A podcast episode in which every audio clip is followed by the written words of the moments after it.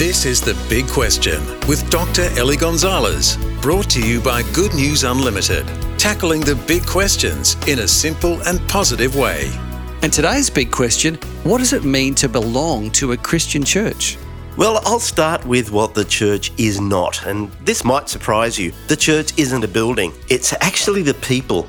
The Christian church existed long before there were any church buildings. And the church isn't a specific denomination. If you look down the road, you might see a church building, and there might be a sign in the front that tells you that this is an Anglican or Baptist or Uniting Church or whatever. None of those denominations are the church, but the people in them can all be part of the Christian church.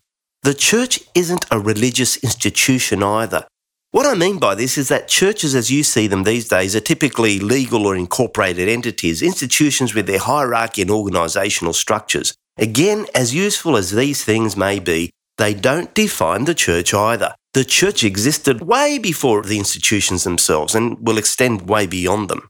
The church isn't a set of rules about what to do or not to do. Unfortunately, that's what often comes to the minds of many people when they think of church. You know, that's based on cultural stereotypes or their own negative experiences, but that's not what the church is about. So, yeah, back to the question, what is the church?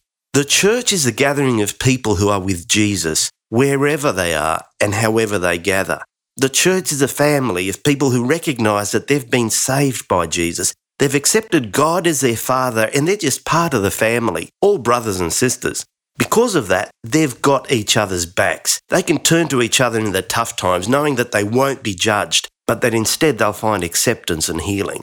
The church is a people with a purpose. What they've discovered is so good that they want to tell everyone and share it with others. Well, that's the ideal, isn't it? And most of it is right, except for the bit that I didn't tell you. And that is that the church is full of normal, everyday people like you and me.